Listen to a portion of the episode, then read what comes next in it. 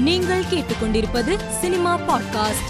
நடிகர் அக்ஷயகுமாரும் நடிகை சமந்தாவும் புஷ்பா படத்தில் சமந்தா நடனமாடிய ஊ சொல்றியா மாமா பாடலுக்கு குத்தாட்டம் போட்ட வீடியோ இணையத்தில் வைரலாகி வருகிறது. தடக் படத்தின் மூலம் பாலிவுட்டில் அறிமுகமான நடிகை ஜான்வி கபூர் நீல நிற உடையில் கவர்ச்சி காட்டும் புகைப்படம் ரசிகர்களை கவர்ந்து வருகிறது. கவலை வேண்டாம் இருட்டு அறையில் முரட்டு குத்து உள்ளிட்ட பல படங்களில் நடித்த யாஷிகா ஆனந்த் கோட் அணிந்து கவர்ச்சி காட்டும் புகைப்படத்திற்கு லைக்குகள் குவிந்து வருகிறது. இயக்குனர் வம்சி பைடிப்பள்ளி இயக்கத்தில் விஜய் நடித்து வரும் வாரிசு படத்தின் படப்பிடிப்பில் எடுக்கப்பட்டது போன்ற வீடியோ ஒன்று இணையத்தில் கசிந்துள்ளது.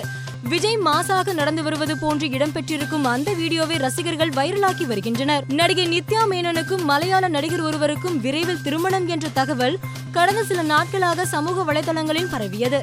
இதனை மறுத்துள்ள நித்யா மேனன் சமீபத்தில் அளித்துள்ள பேட்டி ஒன்றில் என் திருமணம் குறித்து சமூக வலைதளங்களில் பரவி வரும் வதந்திகளில் முற்றிலும் உண்மை இல்லை இது போன்ற செய்திகளை வெளியிடும் முன் ஊடகங்கள் உண்மையை சரிபார்க்க முயற்சி செய்ய வேண்டும் என நான் விரும்புகிறேன் என்று குறிப்பிட்டுள்ளார். இரவின் நிழல் படத்தையும் அதில் நடித்த பார்த்திபனையும் நடிகர் ரஜினிகாந்த் வெகுவாக பாராட்டியுள்ளார்.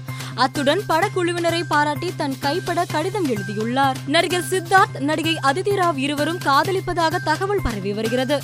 சமீபத்தில் அவர்கள் ஹோட்டலில் சந்தித்து பேசிவிட்டு ஒரே காரில் சென்ற வீடியோவையும் வெளியிட்டு வைரலாக்கி வருகிறார்கள். மேலும் செய்திகளுக்கு மாலை மலர் பாட்காஸ்டை பாருங்கள்.